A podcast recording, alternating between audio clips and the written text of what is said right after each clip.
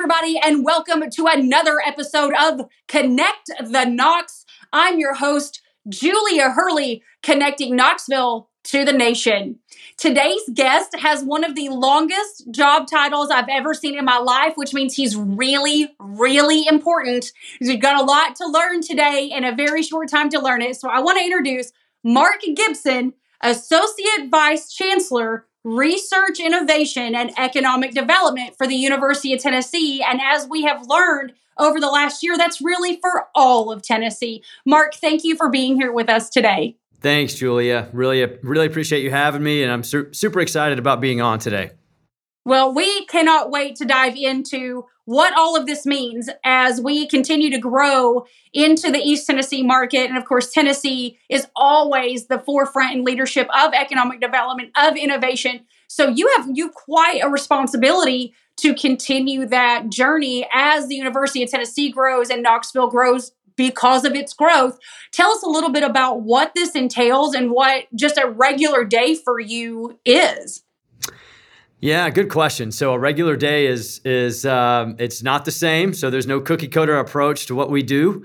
Um, we uh, we work with uh, with private industry organizations, uh, state uh, state and civic uh, leadership across the state, building partnerships to forward uh, the mission across the state. Really. Um, our main mission is to make sure that the state of Tennessee remains competitive with our peer states. So, we look at all the border states of Tennessee. We look at um, you know other states around, and especially in the southeast. And we want to make sure that we're competing and uh, and and are are putting the the University of Tennessee at the forefront to make sure that we are innovative, um, that we are producing a viable workforce. Mm. Uh, and that our research and, and development um, certainly meets the needs of the nation. So, um, we work a lot with uh, with private industry, as you can probably imagine, uh, building those partnerships um, from an R and D perspective, but also we like to open the door a little bit too, and and um, and help uh, help with workforce development needs.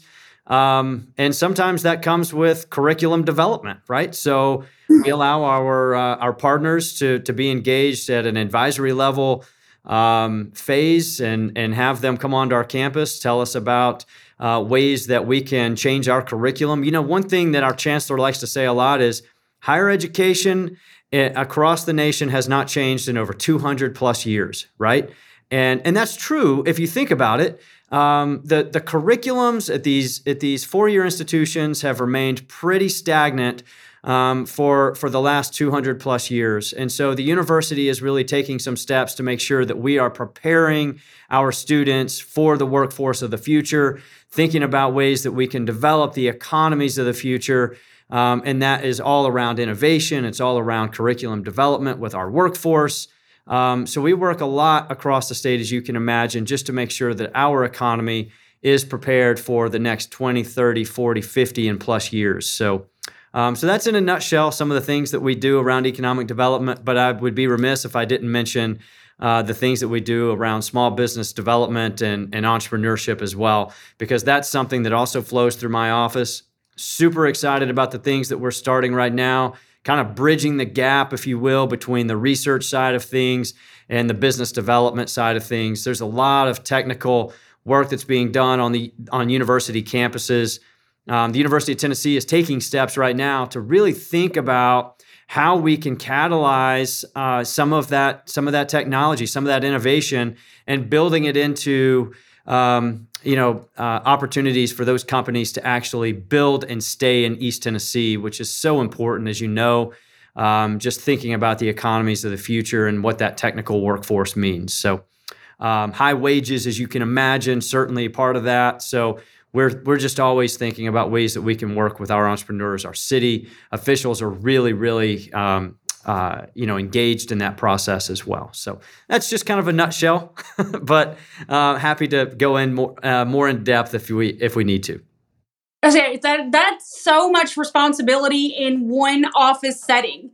I mean, genuinely, the state of Tennessee itself's economic policy has been forward thinking for quite some time. We we start, you know, we're talking, you know, what 30 years ago they put a stop to state income tax and they were like, listen, we we want to be on the forefront of at least financial security. So we're going to offer that. So that's economic development in in at least being able to attract retirees, attract money. So it's like, okay, we, we want to attract that 30 40 years ago like let's take care of this one thing and then as we've continued to build as a policymaker and even with with with party changes everybody in the state of tennessee no matter what always comes together to do what's best for the state of tennessee. So you get to work with all sides all conversations. What are you seeing currently is going to be your biggest opportunity which could also be your biggest challenge. But mixed together what is your crystal ball and it's the perfect ending over the next decade plan could you see for not just the University of Tennessee, which again, Tennessee Systems is the state of Tennessee, but for this area as a whole? Yeah, you know, we're working on some initiatives right now, Julia, that I think are are really going to be transform, transformative for the state. Um, a couple of those, you know, with the Chips and uh, Chips and Science Act um, right now, the, there's a lot of um, there's a lot of funding that's flowing out of Washington D.C. and and you know I, I, think that our state has really good opportunities to to capture some of those opportunities, right? And we're we're catalyzing. Um, you know all of our partners, and this is something that we are we're really adamant about trying to develop. Um, uh, you know the, these relationships, and, and this doesn't happen in a lot of states, right? But the states that do it right are the ones that actually capture these awards. So they're working, you know, multiple universities come together and, and team together, right? And, you know, five years ago, maybe 10 years ago, but, but maybe even five years ago, the universities didn't work with Vanderbilt, right? We didn't work with the University of Memphis. We were we were competitors uh, on the field of play in our athletics programs, and that kind of that kind of spilled over into some of the academic stuff as well. And so I think that's really evolving right? I think we see that uh, we've got to come together. We've got to work together in order to be successful in capturing some of these big grants that are coming out of uh, out of Washington. Um, the NSF and, and the EDA uh, grants um, are, are, transformative, right? And it's not just about the funding that flows in, right? It's not just about the universities working together, but how do we work together with industry? How do we bring state government together? Um, how do we bring ECD into some of these conversations and the, and the Tennessee Department of Transportation and other arms of government to actually think about what can be transformative for the state over the next 20 to 50 years? And um, right now, we're really looking at um, five specific areas, and I'll talk. I'll talk specifically about one or two of those. One being mobility, right? So if you think about mobility of the future, a lot of people think, okay, well, we've got a lot of cars on the road, we've got a lot of things that are happening right now, right? But but it's more than just that, right? It's the infrastructure in place, it's the policy, it's it's um, you know, it's certainly the technology, um, it's the workforce. Um, you know, we've got four major OEMs that are in the state of Tennessee right now. And it's not just about the OEMs, but it's about the suppliers who are here. It's about uh, all the jobs that are being that are that are that are being created. Uh, so the workforce of the future has to be thought of there. Um, so all of this stuff, and and so we have we have these big grant proposals. The the NSF engines proposal could bring up to 160 million dollars into the region. That seems like a lot of money, right? But we want to work with the state. How do we leverage that opportunity to match from a state's perspective and and then you you really begin to think about impact in these regions right so right. if we can work with the state we bring that 160 million dollars we leverage it and now you're talking about 300 to 500 million dollars worth of funding that can that can funnel into these into these uh, communities across the state really helps set us up for the future and i think that's one of the things that we really want to do um, i'm actually sitting here today at a at an AI Tennessee initiative workshop, right? I so love that. Yes, so we have to think about how AI plays into this, right? Uh, a lot of people are really worried about what AI is going to do uh, in, in education and and just uh, overall society.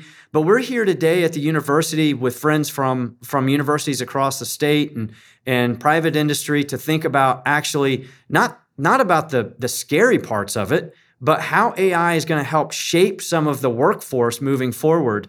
And and I, and if you think about AI right now, it is going to be it's going to transform. So we've got to think about how we embrace that and bridle the opportunities that uh, that are before us, and not sit back and let things pass us, right? Because that's I think that's if you do that as a state, that can be a that can be a really scary thing to try to catch up from.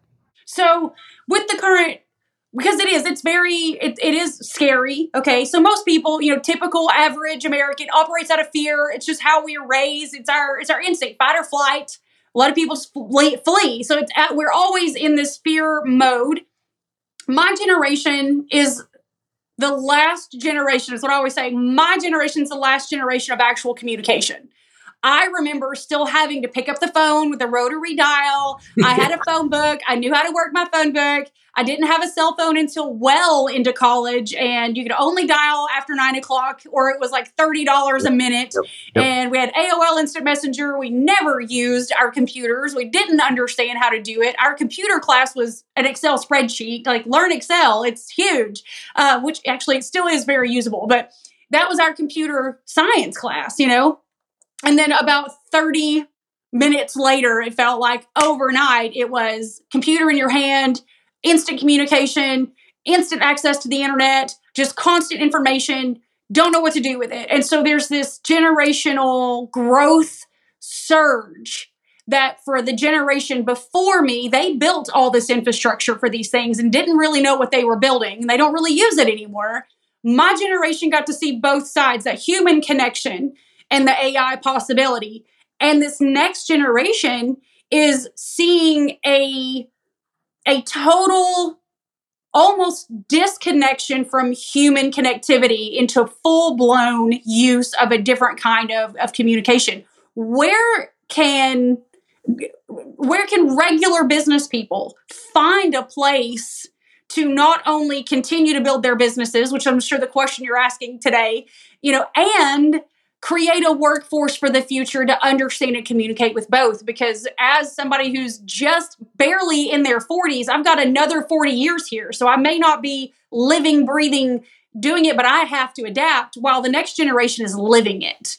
So, how do we bridge that gap between future business owner and future workforce? Yeah, I think that's a that's a really good question, and I, I'd I'd like to say that I have a really clear answer for you. Um, you know, I, I think we're in the same generation. I'm a little bit older, um, but I will say, you know, we've seen so much happen in our lifetimes, right? And um, it's funny. I have a I have a 14 year old son, and just yesterday in the car, we were talking about about phones, and for whatever reason, he said, "Oh, I remember using a a, a rotary phone um, at a at a hotel, right?" And I was like, "You do."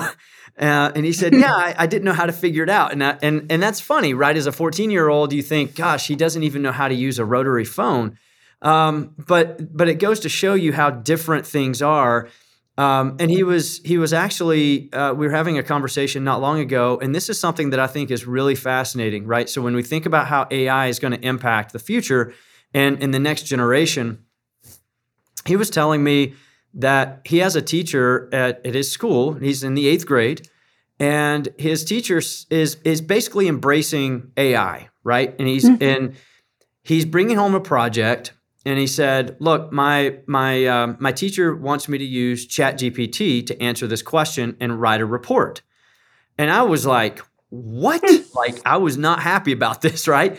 Um, but but the more that I thought about it, uh, and I looked into the project, essentially what they're going to have them do is type in the question, and they know that it's going to happen, right? They know that these kids are going to do this, right? Type in the question and have ChatGPT essentially write the paper for them. Now that hmm. seems that seems kind of crazy, right? So then what they're going to have them do is they're going to have them go back and fill the gaps. And they're going to yep. have them go back and they're going to have them fact check it and they're going to have have them go back and make sure that that everything is correct and then they're going to have them rewrite the paper based on how ChatGPT wrote it. And I thought, you know, that's really that's really novel because you're using ChatGPT in a different way to form the foundation, but then you have to go back and actually do the research and fact find to make sure that it's correct. Right? And and I was like, okay, that that makes sense to me. and when I think about how that translates into the future uh, and all the jobs that are going to happen, right? You're beginning to you're you're forming the next generation of people, just like you know. Yeah just like earlier generations that, that we have, our grandparents, right? When when when they were given a, a, a calculator, and everyone before them thought, oh, they're never going to be able to do math again because now they've got this little calculator, right? Or when we got a TI 81 in, in, in college or whatever. Oh, yeah. I loved that. Yeah, yeah. I loved that. I loved that. And you couldn't use it in your finance class yeah. at the very end of the semester. And I was like, why is it here then? If I can't use this for the formulas, why is this here? And as I've as I've grown, I understand why. It's still a tool that you need to learn how to use properly, but you don't need to rely on it. But you do need to know how to use it. And AI is a tool. And if we don't teach this next generation how to use it properly, this next generation won't have jobs. We all know that real estate is location, location, location.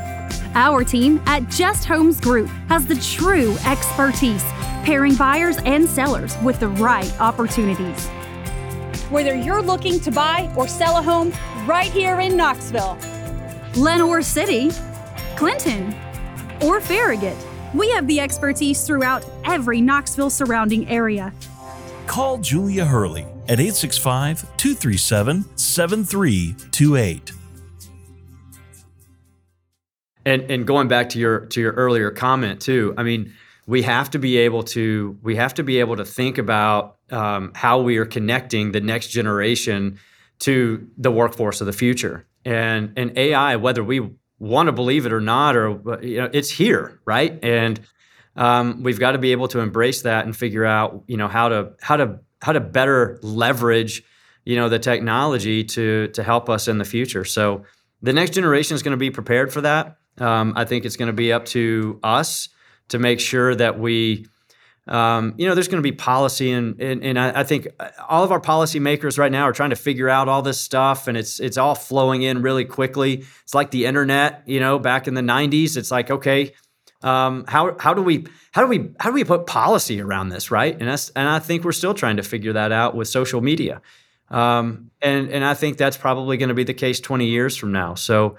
Um, as long as we continue to innovate and and we're we're um, you know, we're, we're going to disrupt a lot of industry. Uh, we're going to disrupt a lot of things, and we have to be prepared for that. And and I think that's where the workforce has got to be um, agile and nimble enough to be able to to pivot in some of those things. And that's, you know, I, will say this um, really quickly, but I was on a, a phone call with some of my colleagues from Ohio, and you know, if you think about the geography of where the state of, Ohio is um, there's a lot of uh, auto manufacturing, obviously, that takes place in Michigan to the north, and then a lot of auto manufacturing that takes place in, in the southern states to the south.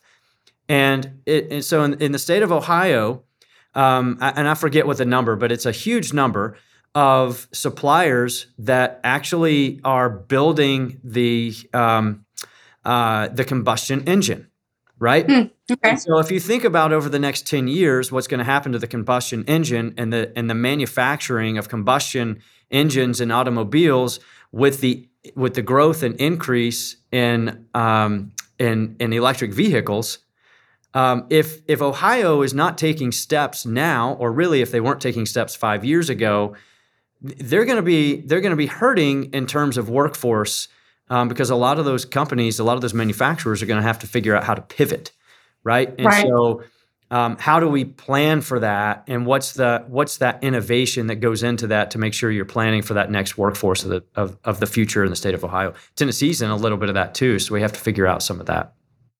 Yeah, Tennessee, we're Tennessee in, in and of itself, and I I genuinely do not think and I know this, I relocate people constantly. I mean, it's just a constant influx of, of relocations, and they really have no idea how large Tennessee is. They can't comprehend the size of it.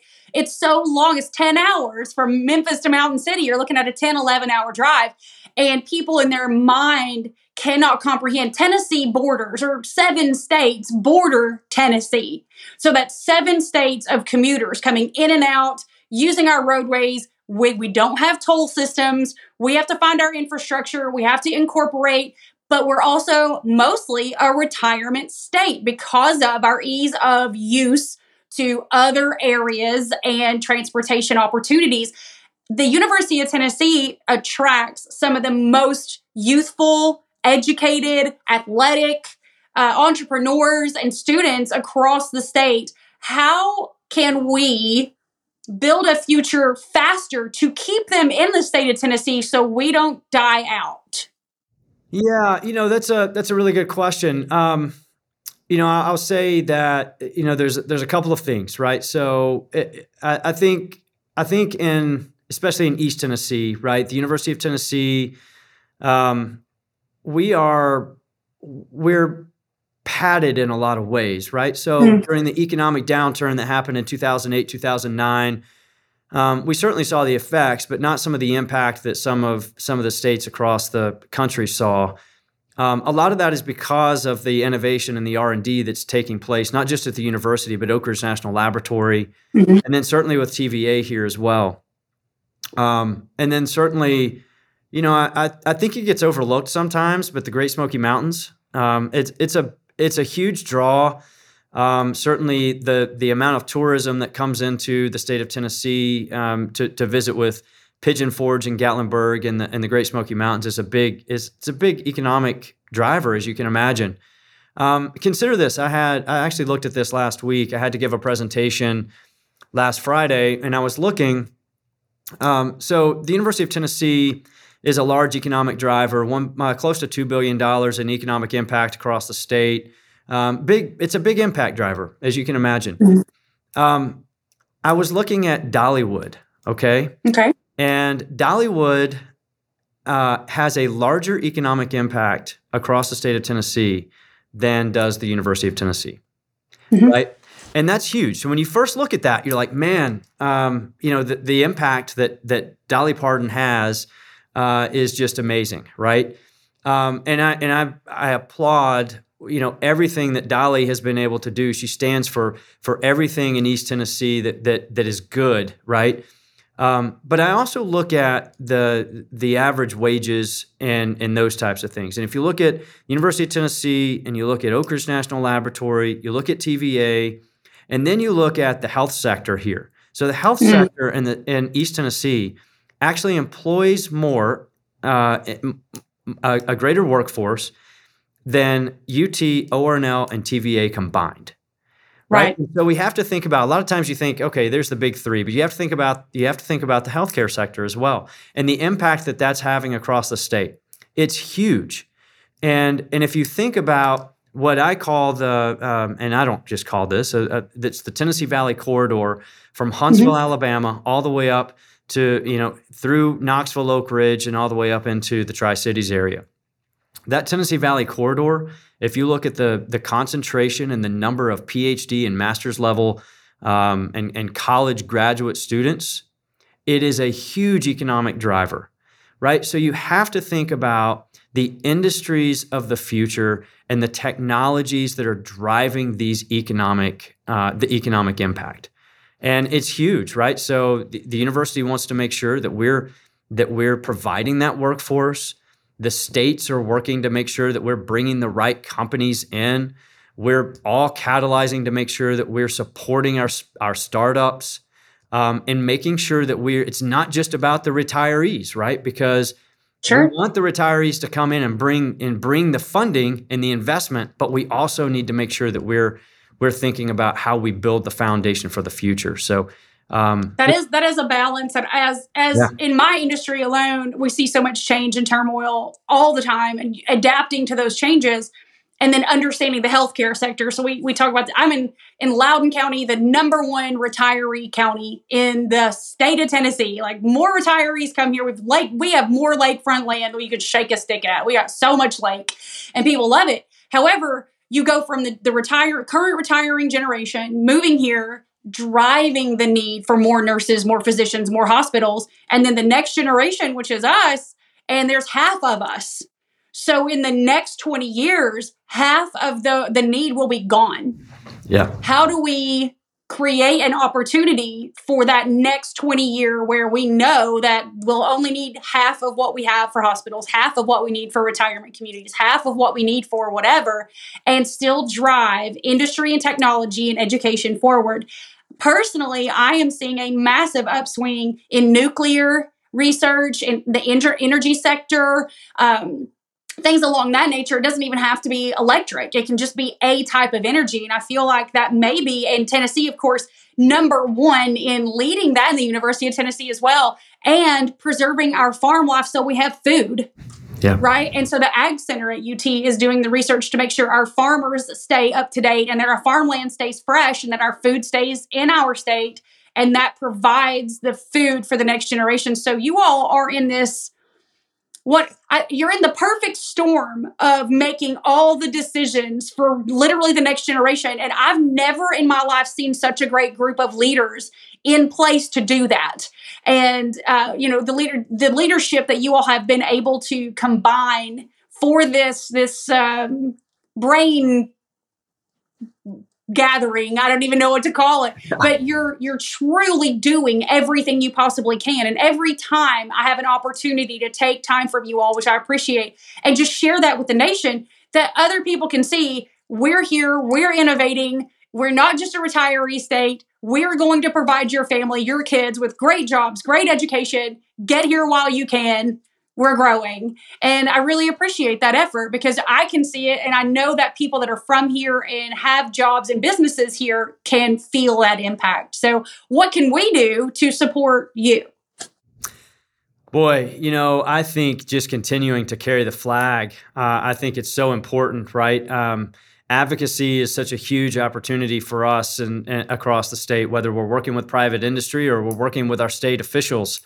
Um, you know, it's I, I couldn't have said it, Julie. I, I really and truly, I couldn't have said it better myself. Right when we think about where we stand, you know, nuclear is such a big opportunity for us in the state of Tennessee and Oak Ridge, uh, being located just right across, uh, just right down the road from us. Uh, Y12 National Security Complex is here as well. Uh, TVA certainly. Um, but but but it's not just about that. It's about the technologies that go into that. So energy and environment. You mentioned you mentioned agriculture. Food insecurity is a real thing, and you know I, I can drive um, I, I, can drive 30 minutes outside of Knoxville, and and I can see I can see depressed communities that that we need to be you know we need to be in right. And as the state's land grant institution, um, you know with a with a mission of serving the the people of the state of Tennessee. Um, I know that we've got really good people working on making sure that we are we're we're connecting and and the outreach to, into these communities is so you know so important. Um, uh, you mentioned the Institute of Agriculture. We have an extension agent an extension agent in all 95 counties across the state, and and that's huge. Um, having that connectivity into those communities is such a big deal. Whether you're talking about next generation, just you know, teaching how to farm, teaching how to uh, manage your finances um, you know teaching te- those things you can't you can't replicate that right i mean that those right. are things that that literally have to be done in order for the you know for our economies in these in these communities to be strong so um, but yeah, I, I totally agree. You mentioned energy and environment. That's another one of our one of our big research gateways. So AI, I've already yeah. mentioned AI and mobility, but but certainly energy and the, and the environment. I think uh, I think your new office tagline hashtag from ag to AI. Yeah, you know, I, I think I think that that's that's your mission and making these connections with these private industries and ensuring that their ideas and thoughts are brought to the table is, is a big responsibility for you to take on every single day. We appreciate that. And thanks for spending time with us today. I love to learn about anything that UT's doing. I find that the more you learn about what's here locally, the better off you are to be able to contribute to the community at large. So that is huge. How can people find you, connect with you, uh, get in front of you know whatever programs that you're trying to to do? What can people do to get in touch with you or contribute? Yeah, so um, you can always send me an email. Um, I'm always happy to to respond back. Um, my email address is m gibson g i b s o n the number four m gibson four at utk.edu. Um, you can also get on our website, which is uh, research.utk.edu. and um, we're always looking to connect and and and learn how we can uh, ha- learn how we can make life and lives better across the state of Tennessee. So, yep. Thank you for having me today. Well, I want to say thank you so much for your time today. Uh, this is another episode of Connect the Knox. I'm your host, Julia Hurley, connecting Knoxville to the nation. Thanks for visiting. Thank you for tuning into the show. Make sure to like and subscribe. Leave a five star review on your podcast player of choice. And if you would like information on moving to Knoxville, send me a private message. As always, this is Julia Hurley connecting Knoxville to the nation.